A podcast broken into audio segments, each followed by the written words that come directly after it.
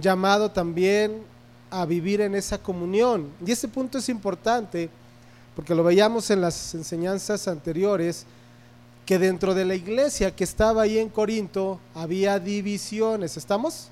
Había disensiones, había discordias, porque la gente estaba inclinándose por la enseñanza de hombre y por, por la predicación de líderes no por la enseñanza que venía de Dios. Ese era el problema, eso había traído divisiones, había inconformidades, había enojos, había ah, falta de sujeción, todo eso trajo esa división dentro de la iglesia.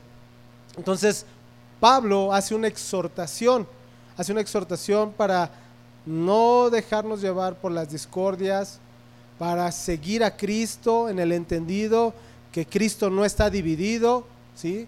Cristo es uno solo, Él es la cabeza y la iglesia es el cuerpo de Cristo. ¿Estamos? Entonces nosotros formamos parte de ese cuerpo, somos un solo cuerpo, no somos varios cuerpos, somos uno solo, varios miembros, eso sí, pero un solo cuerpo y pertenecemos a Cristo, no pertenecemos a un hombre, no pertenecemos a un líder, pertenecemos a Cristo, la iglesia es de Cristo. ¿Estamos bien? La iglesia es de Cristo, le pertenece a Cristo. El único que estuvo dispuesto a dar su vida, a derramar su sangre por la iglesia fue Cristo. ¿Estamos? No un hombre. No vamos a seguir a un hombre. Sí, tenemos el ejemplo de hombres, hombres fieles que predican, que enseñan, que dan testimonio, pero nuestra mirada está puesta en Cristo. Ahora, en este, esta nueva parte que vamos a, iniciar, eh, el versículo 17 de esta primera carta de los Corintios da como una introducción a lo que vamos a estar viendo en las siguientes semanas. Vamos ahí a nuestra, a nuestra Biblia, a la primera carta a los Corintios, capítulo 1, versículo 17. Primera carta a los Corintios 1, 17.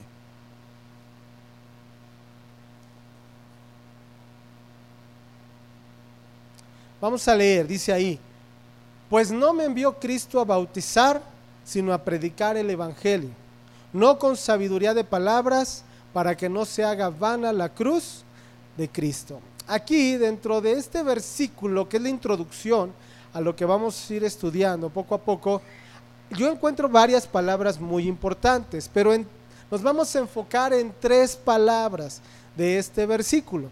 A ver, para que despierten porque el calor los hace dormir. Ya escucho sus ronquidos hasta acá. No, no es cierto. Tres palabras que ustedes vean en este versículo número 17 que son importantes. Ya les dije, todo es importante, pero tres palabras básicas.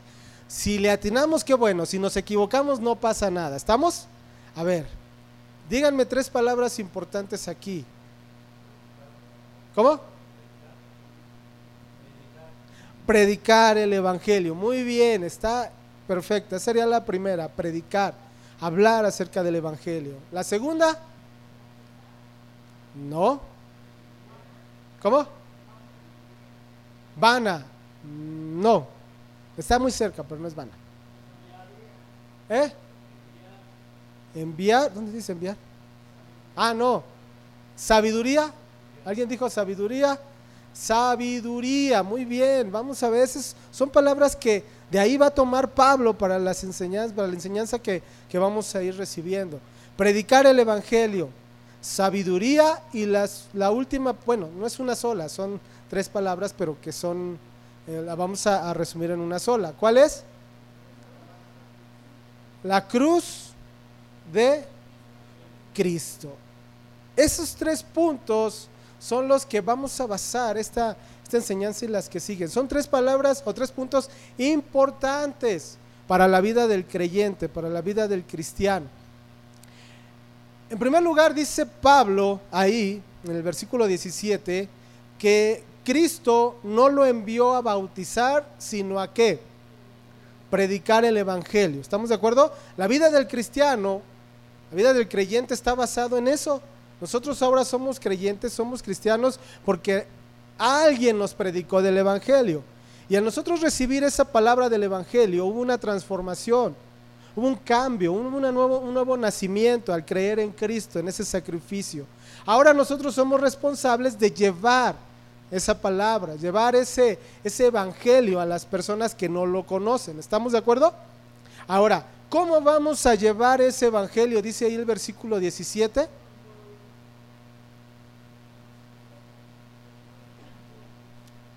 No con, ojo, no con sabiduría de palabras.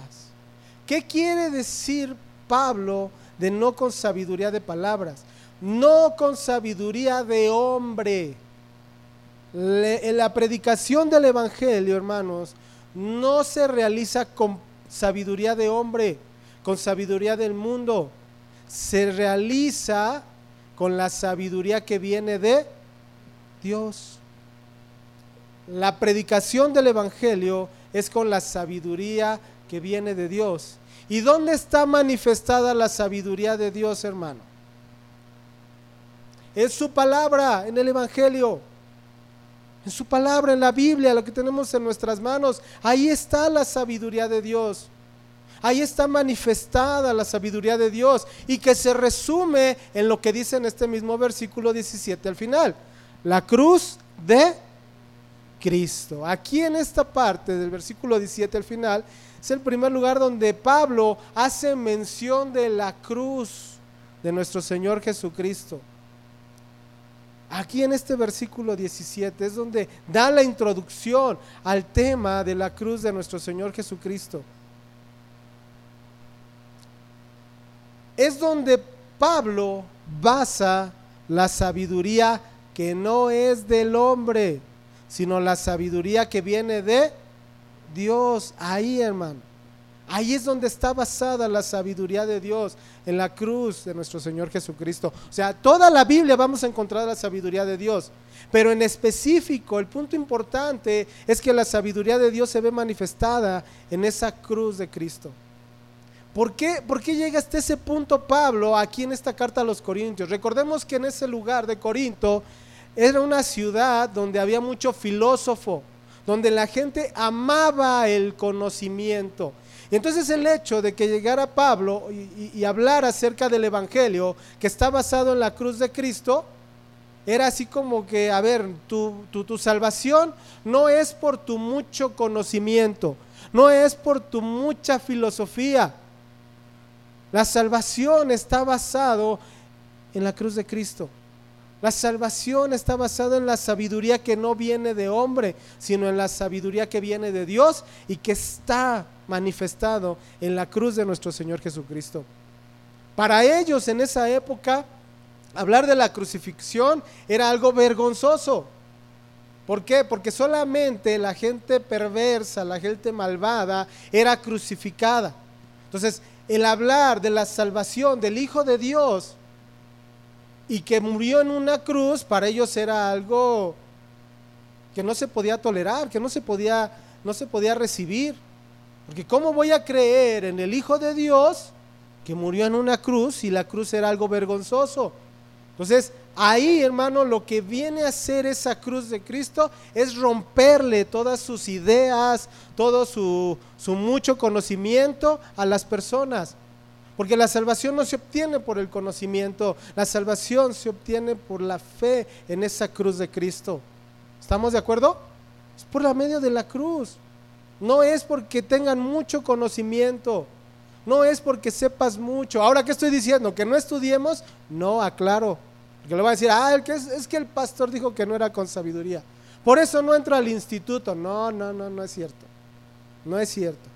El problema de esa época es que la gente le daba más importancia al conocimiento amplio y profundo que a las cosas de Dios. Ese era el problema. Ahora, ¿ustedes creen que eso se aplique hoy en día también dentro de las congregaciones? Claro que sí, hermano.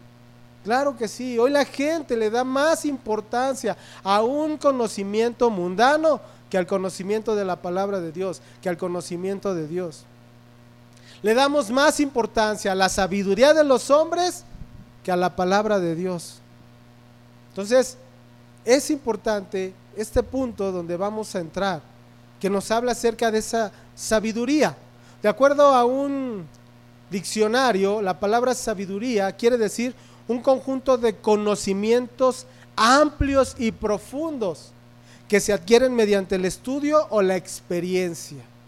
Esa es la palabra, lo que, lo, que significa la palabra sabiduría, lo que quiere decir la palabra sabiduría. Pero eso es para el mundo, conocimiento amplio y profundo que se adquiere. Pero eso son cuestiones del mundo. Ahora hay sabiduría del mundo y hay sabiduría de Dios. Ahorita vamos a ir viendo esa parte. También encontré que sabiduría, de acuerdo a un diccionario secular, es la facultad de las personas, según dice aquí, para actuar con sensatez, prudencia o acierto. La verdad a mí me quedaron mis dudas con, esa, con ese significado. Porque hay muchas personas que tienen mucho conocimiento y nada de sensatez, nada de prudencia y nada más. Entonces, ese significado lo vamos a dejar así como que, bueno, ahí dice en el diccionario secular. Usualmente, ¿a quién consideramos una persona con sabiduría? A ver, ¿a quién? ¿A quién? A un estudioso, ¿no? A uno que se ganó el premio Nobel, ¿no? Ah, oye, es que tiene mucha sabiduría. A ver, ¿quién más? Alguien que es muy letrado, ¿no? Alguien que, que ha leído mucho. Alguien que ha escrito muchos libros. Esa es considerada una persona con mucha sabiduría. ¿Estamos de acuerdo? Ahora, fíjense, esto yo me imagino que todavía la fecha pasa. Cuando yo era pequeño, este, estaba estudiando, me decían mis papás, y creo que a lo mejor a ustedes también se los dijeron, nos decían, estudia para que seas alguien en la vida, ¿no? Ten una carrera, estudia una carrera para que seas alguien en la vida, ¿sí o no? Y muchos pues estudiamos y nos esforzamos, no, sí, yo quiero ser y voy a estudiar. Y, te mostraban al familiar que tenía carrera. Mira, no quiere ser como tu tío, tu primo, no sé, míralo, tiene carrera y mira, tiene, tiene dinero. No quiere ser como él. Y te mostraban entonces a una persona sabia porque tenía dinero, tenía riquezas y tenía una carrera. Y hermano, te voy a decir una cosa, eso no para, para nosotros eso no quiere decir que sea una persona con sabiduría o sea una persona que logró algo en la vida. Simplemente es una persona que se preparó, estudió y pues por sus estudios obtuvo un trabajo y se puede comprar cosas. Pero eso no quiere decir que sea una, una gran persona en la vida, ¿o sí? ¿Qué tal si dentro de sus muchos dineros, muchas riquezas, es una persona que a lo mejor sigue robando, sigue mintiendo, sigue extorsionando, sigue, ¿qué más? Fraudeando, no lo sé y porque consiguió una carrera y porque tiene un buen trabajo, uff, es que ya es una persona con, muy admirada, ¿no? ¿Sí o no? Y eso no quiere decir que sea una persona sabia. Entonces, yo creo que ese, ese consejo que los papás nos daban, yo creo que está de más. Estudia para que seas alguien en la vida. Ahora, ¿qué le diríamos a nuestros hijos?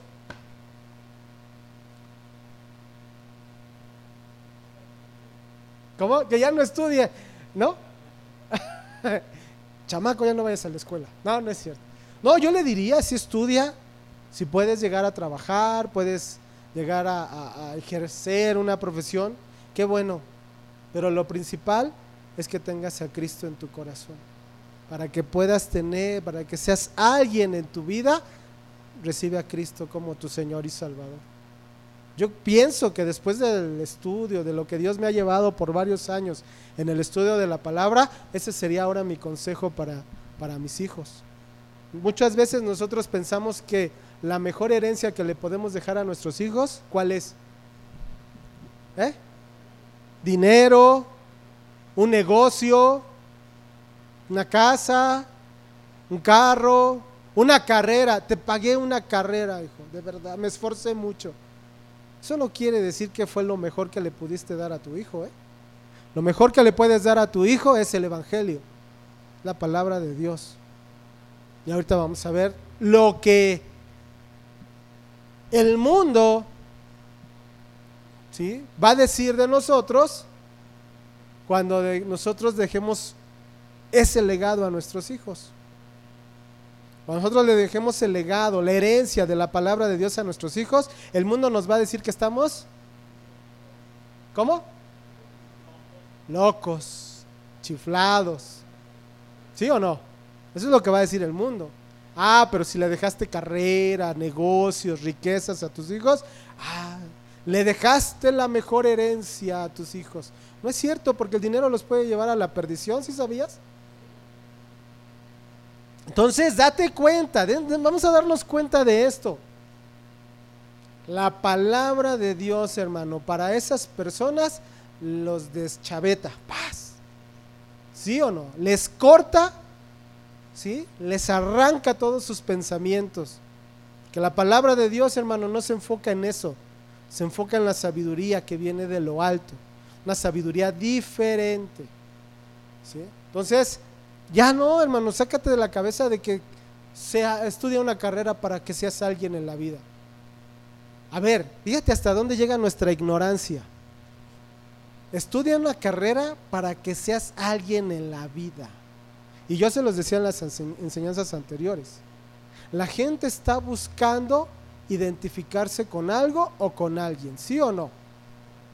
Y con ciertos grupos.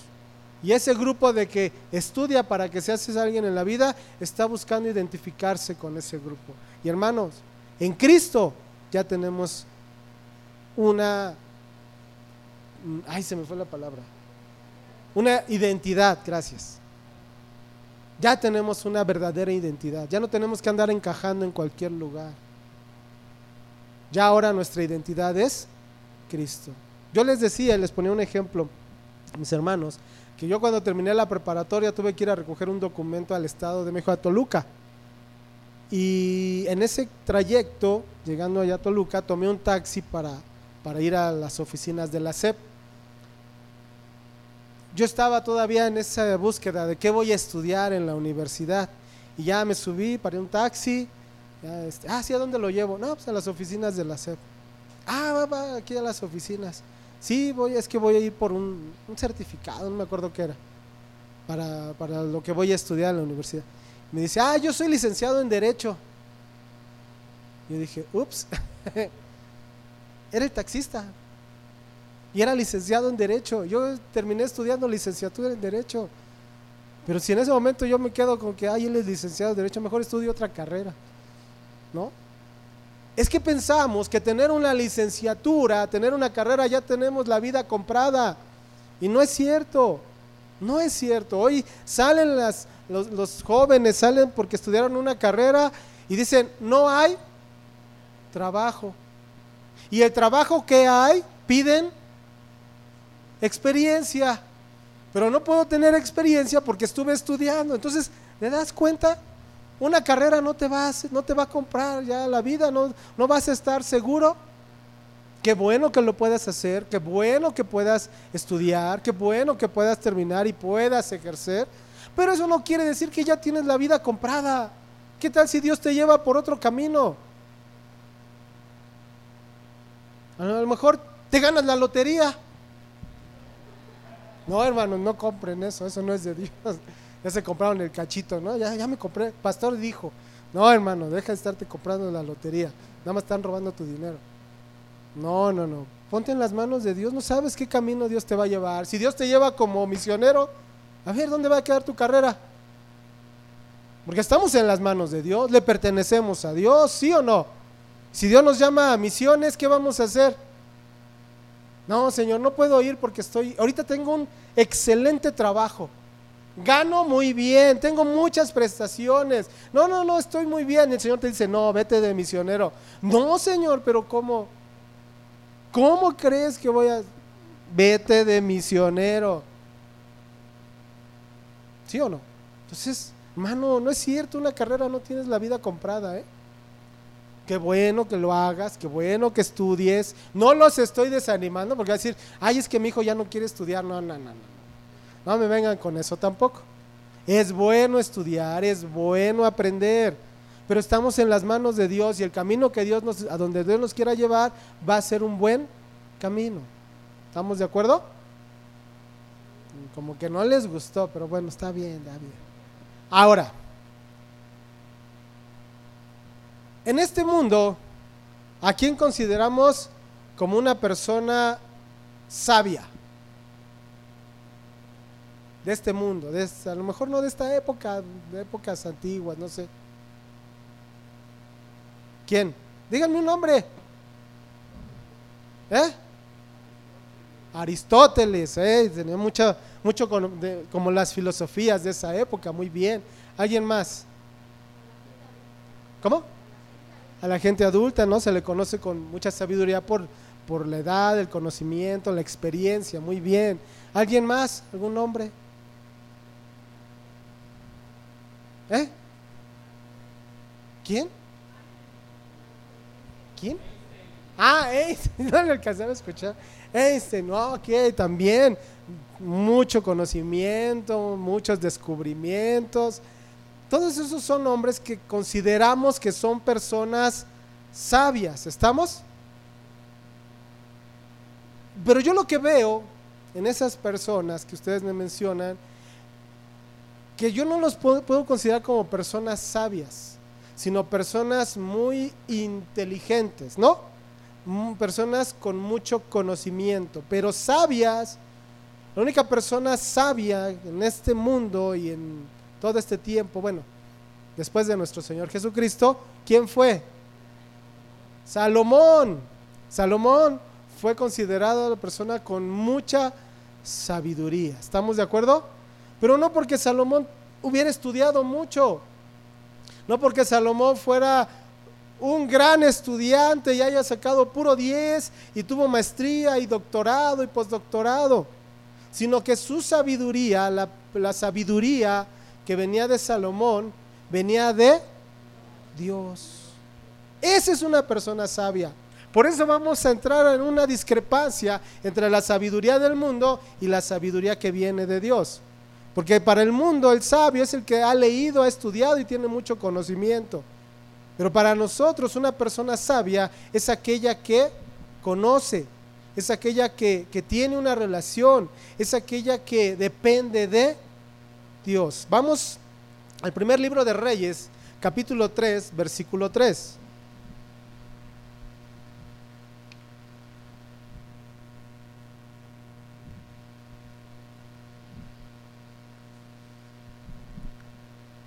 Primer libro de Reyes 3.3. Vamos a ver de dónde viene la sabiduría de Salomón, considerado, el hombre más sabio, ¿no? Bueno, repito, mm, después de nuestro Señor Jesucristo, Salomón. Dice ahí, primer libro de Reyes 3.3, mas Salomón qué? Amó a Jehová, andando en los estatutos de su padre David, solamente sacrificaba y quemaba incienso en los lugares altos e iba el rey a Gabaón, porque aquel era el lugar alto principal y sacrificaba allí mil holocaustos, sacrificaba Salomón sobre aquel altar. Y se le apareció Jehová a Salomón en Gabaón una noche en sueños y le dijo Dios, pide lo que quieras que yo te dé. Ay, ¿qué crees salió Salomón? La lotería, Señor. La lotería, Señor. Acuérdate, por favor, la lotería. ¿Sí? No, y Salomón dijo, tú hiciste gran misericordia a tu siervo David mi padre, porque él anduvo delante de ti en verdad, en justicia y con rectitud de corazón para contigo. Y tú le has reservado esta tu gran misericordia en que le diste hijo que se sentase en su trono, como sucede en este día. Ahora pues, Jehová, Dios mío, tú me has puesto a mí, tu siervo, por rey en un lugar, perdón, en lugar de David mi padre. Y yo soy joven y no sé cómo entrar ni salir. Y tu siervo está en medio de tu pueblo al cual tú escogiste, un pueblo grande que no se puede contar ni numerar por su multitud. Da pues a tu siervo, ¿qué dice? Corazón entendido para juzgar a tu pueblo y para discernir entre lo bueno y lo malo. Porque ¿quién podrá gobernar este tu pueblo tan grande? ¿Qué, y qué dice el versículo 10? Y agradó delante del Señor que Salomón pidiese esto. Y le dijo Dios, porque has demandado esto y no pediste para mí, perdón, para ti muchos días, ni pediste para ti riquezas, ni pediste la vida de tus enemigos, sino que demandaste para ti inteligencia para oír juicio, he aquí lo he hecho conforme a tus palabras. He aquí que te he dado corazón, como dice ahí, sabio y entendido, tanto que no ha habido antes de ti otro como tú, ni después de ti se levantará otro como tú y aún también te he dado las cosas que no pediste. Fíjate hasta dónde llega la, la, bendición de Dios cuando caminamos conforme a su voluntad. Y aún también te he dado las cosas que no pediste, riqueza y gloria, de tal manera que entre los reyes ninguno haya como tú en todos tus días. Y si anduvieres en mis caminos, guardando mis estatutos y mis mandamientos, como anduvo David tu padre, yo alargaré tus días. Cuando Salomón despertó, vio que era sueño y vino a Jerusalén y se presentó delante del arca del pacto de Jehová y sacrificó a holocausto y ofreció sacrificios de paz e hizo también banquete a todos sus siervos. ¿Qué recibió entonces Salomón? Hermano, una persona sabia es una persona que ha recibido de parte de Dios ese conocimiento, que ha recibido de parte de Dios esa, ah, ese amor, esa misericordia, esa salvación, hermano. Esa es una persona con sabiduría. Ustedes van a decidir qué tipo de sabiduría quieren, la sabiduría de Dios o la sabiduría del mundo. Salomón escogió la, la sabiduría que viene de Dios. Y dentro de esa sabiduría que Dios da, le dio también riqueza, le dio gloria, le dio largura de años. Entonces, hermano, para nosotros la sabiduría, de acuerdo a lo que dice la palabra, no está en el mucho conocimiento. La sabiduría está en una relación personal con Dios. Y fíjense lo que decía en el versículo 3, amor a Dios andar en los estatutos de Dios, sacrificio a Dios, un corazón recto, una vida en justicia, un camino en la verdad. Eso es lo que, lo que nos va a dar sabiduría, hermano. Eso es lo que vamos a, vamos a poder recibir, esa sabiduría de Dios, si andamos en esos caminos. Si pedimos conforme a los caminos de Dios, hermano, vamos a recibir sabiduría. Santiago lo dice, si alguien tiene falta de sabiduría, ¿qué dice? Pídala a Dios. ¿Qué hizo Salomón? Hermano, ahí está la verdadera sabiduría. Ahí está la verdadera sabiduría que el hombre necesita, pero el hombre está más enfocado en buscar el conocimiento del mundo en lugar de buscar la sabiduría de Dios. Y lo triste, hermano, es que la iglesia está igual.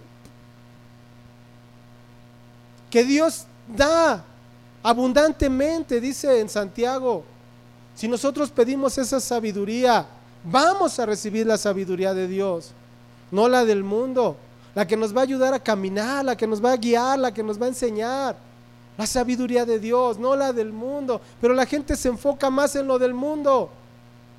No, es que tengo que estudiar. No, es que tengo que entrar un posgrado. No, es que tengo que estudiar un post, postdoctorado. No sé qué tantos post, post, postdoctorados quiere.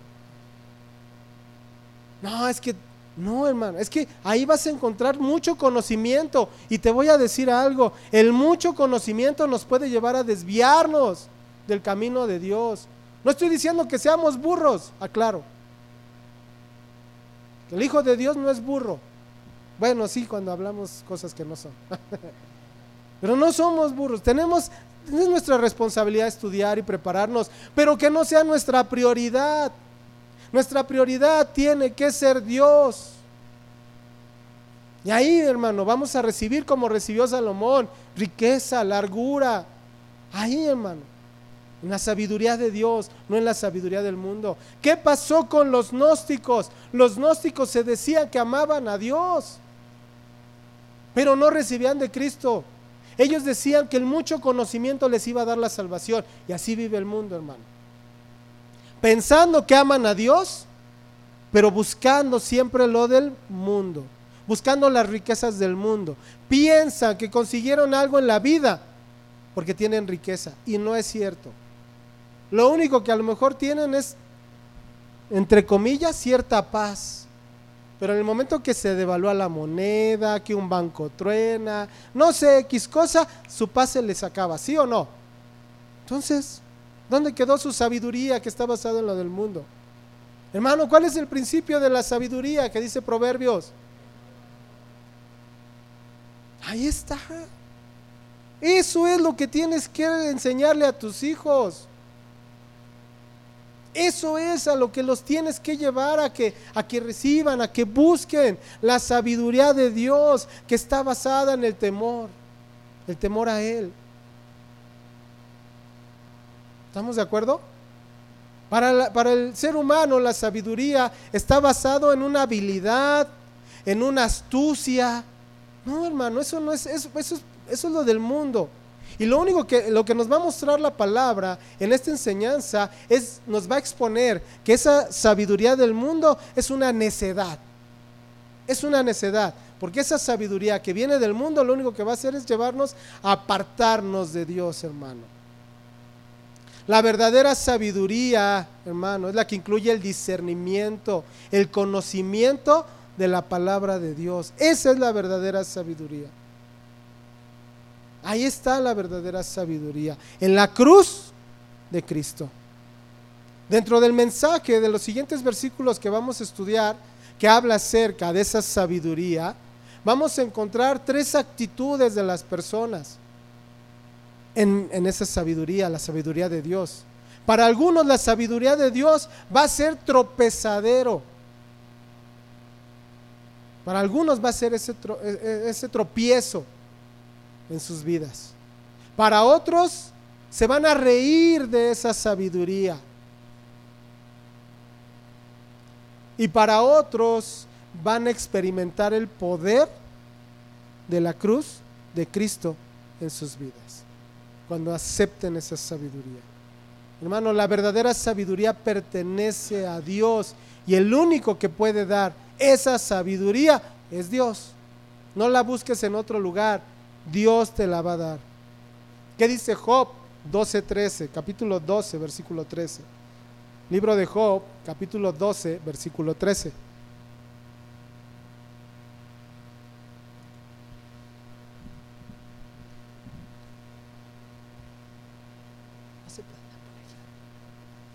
Más rápido. Y este no se puede hacer así Más rápido no se puede. Es que hoy se hace calor, ¿a poco no? ¿Qué dice Job, capítulo 12, versículo 13? Con Dios está la sabiduría y el poder. Suyo es el consejo y la inteligencia. Hermano, ahí está la verdadera sabiduría. En Dios está la verdadera sabiduría. ¿Por qué nos aferramos a buscar en las cosas del mundo? No entiendo. Bueno, a lo mejor no lo sabíamos y ahorita lo estamos aprendiendo, qué bueno, porque entonces a partir de aquí vamos a decidir buscar la verdadera sabiduría. ¿Dónde está esa verdadera sabiduría? En Dios. ¿Estamos? ¿Sí? Hola. ¿Aquí están? Ah, bueno. La, verdadera sabiduría que viene de Dios también puede traer recompensas, hermano, como las recibió Salomón. ¿Sí? Puede traer recompensas. Y aquellos que reciben esa sabiduría, también, hermanos, va a traer seguridad, va a traer una conducta correcta para su vida diaria. Esa es la verdadera sabiduría. Claro, para el mundo hablar de la sabiduría de Dios es hablar de que estamos locos, que es una locura. Para lo que Dios es sabiduría. Pero para lo que el mundo es sabiduría, para Dios es qué? ¿Eh? Necedad. Locura, necedad. ¿Sí? Es una necedad, hermano. Poner nuestros ojos, poner nuestra vida en las cosas del mundo. Eso es una necedad. Ojo, no estoy diciendo que no trabajemos, no estoy diciendo que no estudiemos, no estoy diciendo que no vivamos una vida en este mundo. Lo que estoy diciendo es que lo principal para nosotros está en dónde. ¿En dónde? La palabra de Dios, hermano. Ahí está la sabiduría. Ahí está la verdadera sabiduría. No nos encajemos en la sabiduría del mundo, que dice la Biblia es terrenal, animal y diabólica. Sino pongamos nuestra mirada, busquemos la verdadera sabiduría que viene de Dios, hermano. Y caminar en esa sabiduría que viene de Dios es caminar en el Evangelio. Esa es la verdadera sabiduría. El tema es el tema número 5 que lleva por título la sabiduría de Dios. Sí les dije así hace rato, ¿verdad? La sabiduría de Dios. Vamos entonces allá en nuestra Biblia al versículo número 18.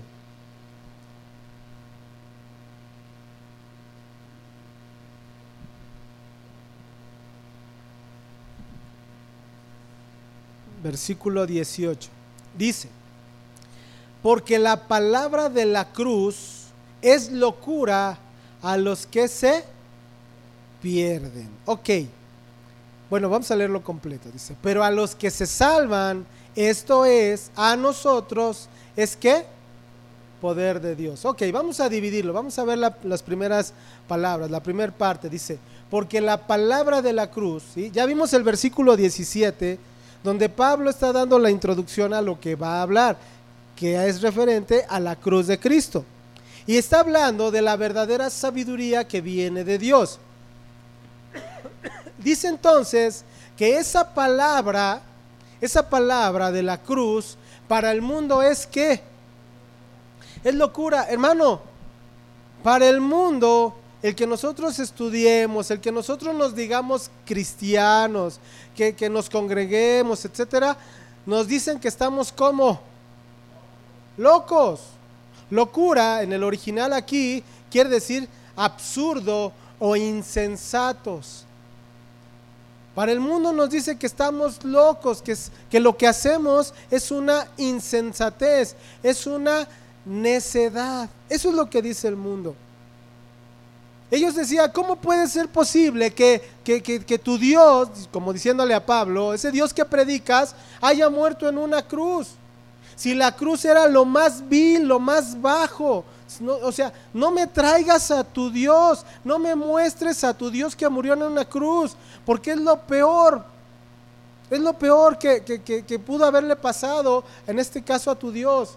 No me vengas con eso. A mí muéstrame un Dios grande, fuerte, poderoso. Muéstrame ese Dios y ahora sí entonces te voy a seguir. Es lo mismo que hoy en día pide el mundo. A mí muéstrame un Dios o muéstrame tu Dios que sea fuerte, que me dé, que, se muestre a mi vida. Eso es lo que quiere el mundo, hermano. Y ese no es el, Dios de, la Biblia. El Dios de la Biblia le plació mostrar su poder, mostrar su, su, su grandeza. ¿En dónde? En la cruz. Así le plació, hermanos. Y nosotros ¿Quiénes somos para renegar de eso? Para el mundo, por eso cuando nosotros decimos es que es, Él es mi Dios, es mi Señor y murió en esa cruz, estás loco, estás loco, no, no, no. A mí Dios, el Dios que me da, el Dios que, que es poderoso, el Dios que destruye a mis enemigos, ese es el Dios que ellos quieren. Y no es así, hermano, es el Dios el de la Biblia, ese es el verdadero Dios. Aunque el mundo nos tache de locos. Pero como lo dice aquí, para ellos, para que los que nos tachan de locos, ¿sí? Ellos son los que se van a, ¿qué dice? A perder. Para los que se pierden, para ellos, hermano, es locura la palabra de la cruz. ¿Qué quiere decir la palabra perder o pierden? Quiere decir que van a perecer. Que se van a perder, que van a ser destruidos, hermano. Eso es a lo que se refiere. esos que van a ser destruidos, esos que van a caer en ruina. No porque los veas con mucho dinero, no porque los veas con muchas riquezas, no porque los veas con grandes carros, con no quiere decir que no van a sufrir ruina. ¿Por qué? Porque no quieren de Cristo. Entonces su futuro está ya declarado. Ruina, castigo, destrucción, perdición. Porque no tienen a Cristo, no tienen la sabiduría que viene de Dios. Ellos quieren a un Dios diferente, quieren un Dios personal. Lo quieren a su modo, lo quieren a su manera. Ese Dios no salva. El Dios que salva es el Dios de la Biblia y que dice cómo se le va a seguir. ¿Sí o no? Entonces nos van a tachar de locos. a ver, yo no sé si a ustedes les han dicho, pero oye, todo el día en la iglesia, ¿qué estás loco? ¿No les han dicho? A mí sí. Ay, es que todo el día en la iglesia el domingo, o sea, pues ¿qué estás loco o qué? ¿Y qué creen que les digo? Sí, sí estoy loco por Cristo. Ay, es que no puede ser. También los sábados. Sí, también los sábados. ¿Me dicen loco? Sí. Ay, ¿cómo puedes tener a tu hijo todo el sábado y todo el domingo allí en la iglesia? ¿Qué estás loco? ¿No? ¿No les han dicho así? A mí sí. Hermano, sí, sí estoy loco. Nos van a tachar de locos. Pues si eso es locura, estar en Cristo, buscar de Cristo, buscar la sabiduría de Dios, pues sí, sí estoy loco. Para ellos es locura, hermano. Pero te digo una cosa, aún nosotros que estamos, somos nacidos de nuevo, que nos decimos cristianos o somos cristianos, aún muchas veces razonamos como ellos. Igualito, hermano. Ay, ¿qué tengo que estar yendo al Congreso también? Pues que están locos. Ay, es que hay un congreso para jóvenes, pues que están locos, ¿qué creen que los jóvenes no tienen cosas que hacer? Hermano, razonamos como los que se pierden. Razonamos igual. ¿Qué? ¿Servir y estar a las 7 de la mañana? ¿Qué están locos? ¿Sí o no razonamos igual? Tenemos razonamiento igual que los que se pierden, hermano. Igual, los que no tienen esperanza. Así razonamos. ¿Qué? anotarme un instituto bíblico en sábado, ¿qué están locos? ¿Que no saben que tengo cosas que hacer? Mi hermano, todos tenemos cosas que hacer, todos. Todos tenemos actividades, todos. Pero sabemos cuál es nuestra prioridad, que es Cristo. Y si nos tachan de locos, no importa, hermano, porque estamos buscando la sabiduría que viene de Dios. Pero hay gente que prefiere buscar la sabiduría de... Es que me acabo de anotar a un posgrado y no voy a poder ir al instituto. Hermano, sabiduría del mundo. Sabiduría del mundo. No es que no puedo servir, porque como toda la semana trabajo, pues es que es el día que tengo que hacer este, las cosas que dejé pendientes. Sabiduría del mundo. Hermano, el que hacer no se va a acabar. Hoy limpias, mañana ya está sucio. No digo que tengamos nuestra casa de cabeza, ¿eh? aclaro, ¿eh? va, a decir, va a decir, no, pues ya ves, por eso no hago que hacer. No, no, no. Porque luego, luego interpretamos a nuestra manera, no. Pero que no sea nuestra prioridad, hermano. Que no sea nuestra prioridad. Hermano, de verdad, a veces razonamos como el mundo. No razonamos en la sabiduría de Dios. No estamos buscando verdaderamente la sabiduría que viene de Dios, hermano, y nos estamos alejando, nos estamos perdiendo por aferrarnos a la sabiduría del mundo, por estar buscando el mucho conocimiento del mundo en lugar de buscar lo que viene de Dios, hermano. Estamos buscando la sabiduría del mundo para hacer riqueza. Cuando aquí dice que cuando buscas la sabiduría de Dios, por añadidura Dios te puede dar, ¿sí o no? Pero no nos da porque a veces somos avariciosos y egoístas, que es otra cosa. Sí, Señor, te voy a buscar, pero acuérdate, ¿eh?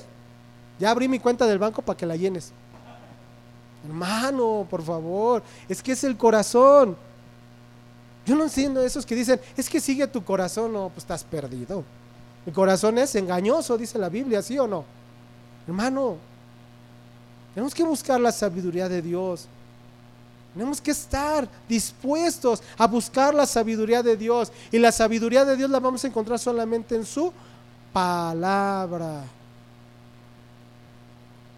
Y para buscar, tenemos ahí la palabra, tenemos nuestra Biblia ahí en nuestras manos, pero ni aún así la buscamos, hermano. Ni aún así. Por eso Dios nos da la oportunidad. Hay un instituto, hay una enseñanza para matrimonios, hay una enseñanza para jóvenes. Y no queremos. Ay, pobrecito, es que lo voy a cansar. Ah, entonces ofréceselo al mundo, órale, ahí está. En lugar de llevarlo a la Biblia, en lugar de llevarlo, que esté con otros jóvenes aprendiendo la palabra, no, es que se va a hartar y se va a cansar. Pues ¿quién manda tú en la casa, pues? Si está bajo tu techo, está bajo tus órdenes. Vámonos a la iglesia. Exponlo a la Biblia. ¿O qué quieres exponerlo al, exponerlo Xbox, a, los cuates, a la televisión? Hermano, ya en la televisión pasan cosas ya de plano horribles, ya. Ya nos puede ver al, horario que para nosotros era de caricaturas, de GC, de cositas, de, ya ahora te pasan cosas que dices, ¿y esto qué? ¿Sí o no? Te pasan cosas que van a pasar en el horario de las 11, 12 de la noche. Y están los chamacos viendo la tele. ¿A eso los quieres exponer? ¿O aquí que estén recibiendo la palabra? Ay, no, pobrecitos, es que los voy a hartar. Sabiduría del mundo, hermano. Sabiduría del mundo. La sabiduría que viene de Dios te va a llevar a decirlo, exponlo a la palabra. Porque la fe viene. Entonces, hermano, yo se los he puesto como ejemplo. Viene el campamento de jóvenes y le decimos a nuestro hijo, ¿quieres ir, mi amor? Ay, Dios mío, ¿qué onda? Todavía le pides permiso si quiere ir. No le pidas permiso, anótalo y mándalo.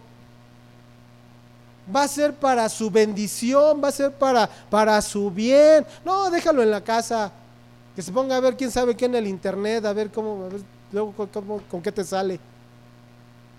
¿O no? ¿Sí o no, hermano? Ve, razonamos muchas veces como el mundo. No razonamos con la sabiduría que viene de Dios. La sabiduría del mundo, hermano, es insensatez la sabiduría que viene de Dios, ahí hay bendición, hermano.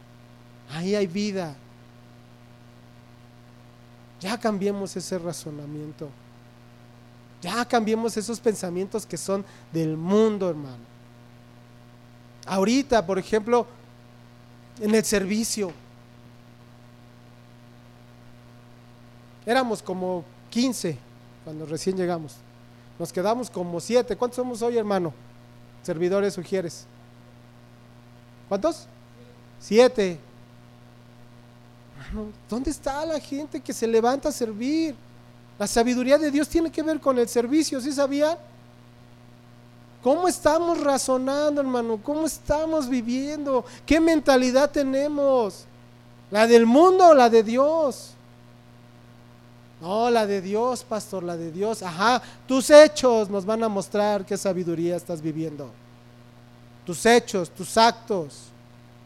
Si verdaderamente es la de Dios, aquí deberías de estar. Aunque te digan que estás. ¿Cómo? ¿Por qué no lo dicen? ¿Les da miedo? ¿Les da pena? Hermano, cuando estemos delante de Dios, vas a valorar verdaderamente. Si escogiste el camino correcto o te aferraste a tu sabiduría mundana. Hermanos, de verdad, reflexionemos. Porque para nosotros la sabiduría de Dios, la palabra de la cruz, ¿qué dice ahí? Es que, en el versículo que estamos estudiando al final, es poder de Dios. Sí, nos dicen locos, para nosotros la palabra de la cruz, el estar estudiando, el estarnos preparando, el estar en esta comunión, hermano, es poder de Dios. Ahí está el poder de Dios. ¿Quieres conocer el poder de Dios? Ahí está. Para los que se salvan, para los que reciben la salvación que viene de Dios, hermano. Para ellos es el poder de Dios. Esa palabra poder quiere decir fuerza, poder milagroso, eficacia, potencia. El poder de Dios, hermano. Ese poder transformador, ese poder que cambia tu vida, ese poder que te transforma. Ahí está, en la palabra de la cruz. ¿Qué dice Romanos capítulo 1, versículo 16? Romanos 1, 16.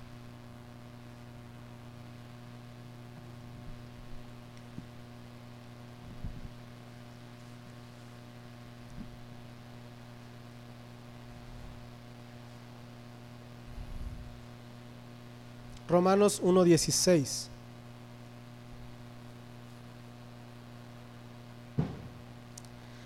Como dice ahí, porque no me avergüenzo del Evangelio, porque es poder de Dios para salvación a todo aquel que cree, al judío primeramente y también al griego.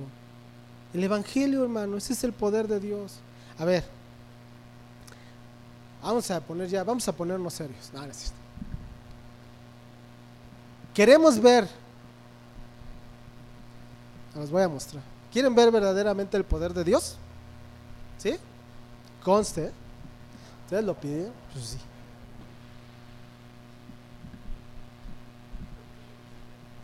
Voltea y ve al que tienes de tu lado izquierdo y al de tu lado derecho. ahí está manifestado el poder de Dios porque son las vidas transformadas.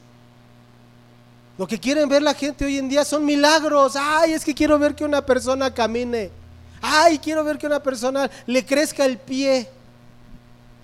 Hermano, si es cierto, Dios se manifiesta también en milagros así. Pero el principal poder manifestado de Dios está aquí en cada uno de nosotros. Vidas transformadas, matrimonios transformados, salvados, hermano, que se estaban, estaban destruyéndose. ¿Quieres ver el poder de Dios? Sube iglesia infantil y ve a los pequeños que están recibiendo la palabra de Dios. Ahí está manifestado el poder de Dios, hermano. Que reciben la palabra del Evangelio. Acabamos de leer ahí en Romanos. No me avergüenzo del Evangelio porque es poder de Dios. No los vas a ver viendo una película de Disney, ¿eh? Porque ahí no está el poder de Dios. El poder de Dios está en el Evangelio y lo que están recibiendo es el Evangelio. Ahí está el poder. ¿Quieres verlo? Sube, que te lo enseñen. Con los jóvenes que están tomando una clase, que están recibiendo el Evangelio, ahí está el verdadero poder, hermano.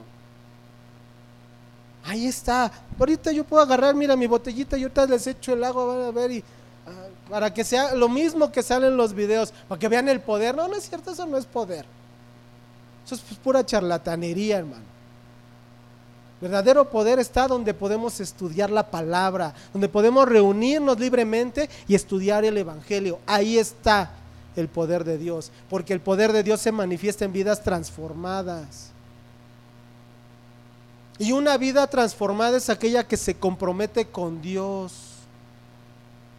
Una vida que dice, yo ya no voy a la iglesia por cumplir, voy porque tengo una relación personal con Dios. Ahí está el poder de Dios, hermano. Porque hoy, en día dentro de las congregaciones lo que se vive es pura religión, no una relación. Viven religión porque viven haciendo obras, ritos, sacrificios en lugar de tener una comunión verdadera con Dios. Por eso vive una religión muchas veces la congregación. Ya dejemos de vivir una religión, hermano. La religión, si no está basada en esos sacrificios, en esas obras, en cumplir, hermano, estamos perdidos también. Pero si tenemos una relación, tú no vas por, tú no vienes por cumplir, vienes porque necesitas de Dios, porque es parte de tu vida. Esa es una relación personal. porque sabes que en la palabra que se dé, sea viernes, sea sábado, sea domingo, sea jueves, el día que sea, es una palabra de vida para tu vida. El poder de Dios radica en el Evangelio, hermano, de la cruz. Ahí está el verdadero poder de Dios. En que creamos en la cruz de nuestro Señor Jesucristo y nosotros seamos portadores ahora de ese mensaje del Evangelio. Ahí, hermano, ahí está la sabiduría de Dios. La sabiduría, hermano, el Evangelio nos conduce a la verdadera salvación. La sabiduría del mundo no te va a conducir a nada bueno. Te va a apartar cada día más Dios. Vas a rechazar a Dios cuando tu vista está puesta en las cosas del mundo, en la sabiduría del mundo. Cuando tú le das más importancia a las cosas del mundo que a las cosas de Dios, hermano.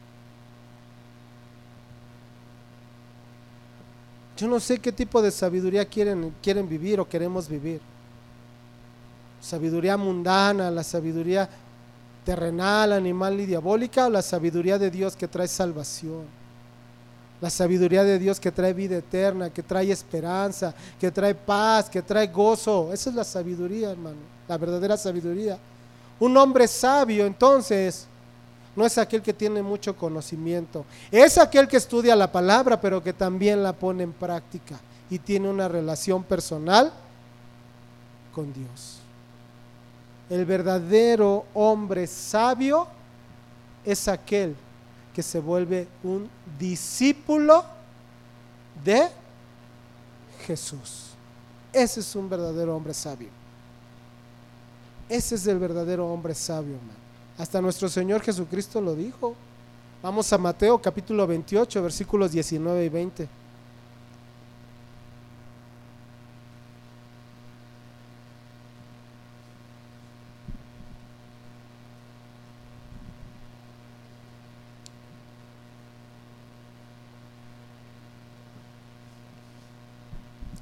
¿Ya lo tienen? Mateo 28, versículos 19 y 20. Traducción, lenguaje actual. Por tanto, id y haced congregantes a todas las naciones. ¿Sí? ¿Sí dice sí? No. ¿Cómo dice? Discípulos. Hermanos, somos llamados a ser discípulos, no congregantes, no simpatizantes, ¿eh? Llamados a ser discípulos a todas las naciones, bautizándolos en el nombre del Padre y del Hijo y del Espíritu Santo. Versículo 20. Enseñándoles que guarden todas las cosas que os he mandado. Ese es un discípulo. Y he aquí, dice, yo estoy con vosotros todos los días hasta el fin. Esos somos llamados, hermanos, a ser discípulos. ¿Cuántos discípulos hay aquí? Tres. Ahí la llevamos, hermano. Tres, ahí vamos. Hermano, todos somos llamados a ser discípulos. Todos. Y un discípulo que yo sepa es aquel que camina al lado del maestro. El que va pegado al maestro, ¿sí o no? El que va aprendiendo, el que está ahí junto al maestro. Ese es un verdadero discípulo. El verdadero discípulo, hermano, es el que está constantemente en una relación con su maestro. No el de cada domingo. A ver, ¿cuántos de cada domingo hay aquí? Está bien, está bien. ¿Yo qué? Son ustedes. Hermano, busquemos la verdadera sabiduría que viene de lo alto. Busquemos la verdadera sabiduría que viene de Dios. Por eso les decía yo al principio, a lo mejor no sabíamos qué era la verdadera sabiduría. Consideramos al hombre sabio al que tenía mucho conocimiento. Está bien. Estamos aquí para aprender, ¿no? Estamos aquí para aprender, para crecer, para, para corregir. Si a lo mejor estábamos equivocados y pensábamos como piensa el mundo. Pues está bien. Hoy es un buen día para cambiar eso. Hoy es un buen día para que corrijamos el camino y entendamos que la verdadera sabiduría, la sabiduría que nos puede dar identidad, la sabiduría que nos puede salvar, la sabiduría que nos transforma, que nos cambia, está en la palabra de Dios.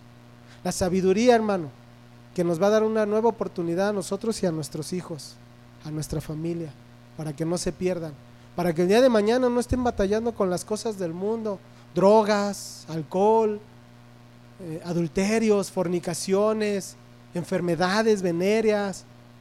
Yo creo que ahorita es una buena oportunidad de enseñarles a nuestros hijos a que busquen la sabiduría que viene de Dios, que nos va a ayudar, que nos va a corregir, que nos va a dar una esperanza. ¿sí? Entonces, qué bueno que, esté, que, haya estos tiempos, qué bueno que haya estos temas, que nos ayuden a reflexionar, que nos ayuden a, a, a cambiar, nos ayuden a corregir, ¿no? ¿Qué dice el Salmo 19.7? Vamos ahí.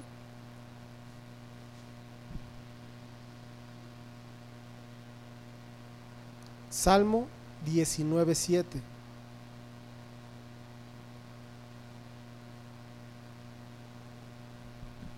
Ya estamos terminando, vamos a terminar de ver estos versículos y vamos a orar para dar gracias a Dios. Salmo 19.7 dice, la ley de Jehová es como perfecta, que convierte el alma.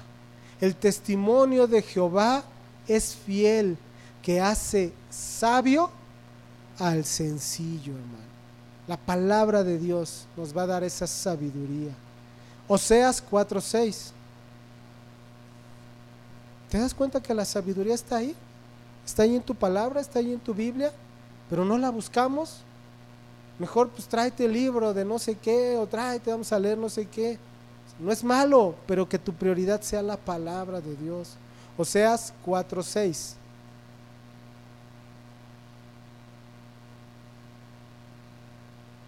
Aquí es, en Oseas lo, lo que menciona es cuando rechazamos la sabiduría de Dios y buscamos el conocimiento del mundo. Oseas 4:6. Mi pueblo, ¿qué dice? Fue destruido porque le faltó conocimiento. Por cuanto desechaste el conocimiento, yo te echaré del sacerdocio. Y porque olvidaste la ley de tu Dios, también yo me olvidaré de tus hijos. Eso pasa, hermano, cuando rechazamos la sabiduría que viene de Dios. Y ahí luego nos estamos dando de topes porque el chamaco ya ya, ya salió, ya embarazó a la muchacha, porque el chamaco ya probó las drogas, porque el chamaco no sé qué cosa. ¿Por qué? Ay, no, es que pobrecito, lo iba a hartar con la iglesia. Ay, es que era muy pesado para él. Mano, ya cuando ves el peligro, ya cuando ves las, las consecuencias de tus malas decisiones, yo no digo que Dios no pueda cambiar esas consecuencias, Dios lo puede hacer, pero ¿por qué te tienes que esperar a que pase? Porque si Dios nos da la oportunidad de recibir bendición cuando le seguimos, cuando, cuando nos, nos entregamos, cuando le servimos, cuando tenemos una relación, ¿por qué nos tenemos que esperar hasta que vengan las malas consecuencias? Isaías 47, Isaías 47, 10.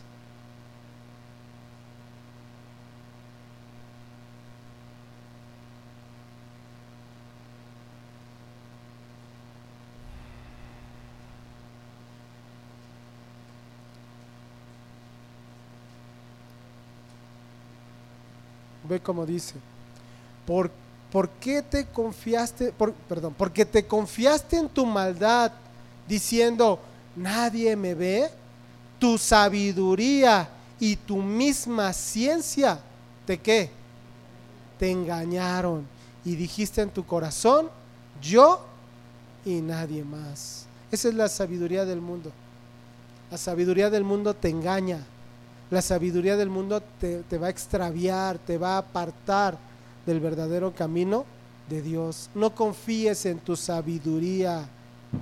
De verdad, te lo digo con mucho amor. No confíes en tu sabiduría. Confía en la sabiduría que viene de Dios. Porque en la sabiduría de Dios, hermano, en el Evangelio de Dios, en la palabra de la cruz, ahí hay salvación. Ahí hay salvación. Entonces, yo creo que Dios nos da esa oportunidad de escoger qué sabiduría queremos. Vamos a orar.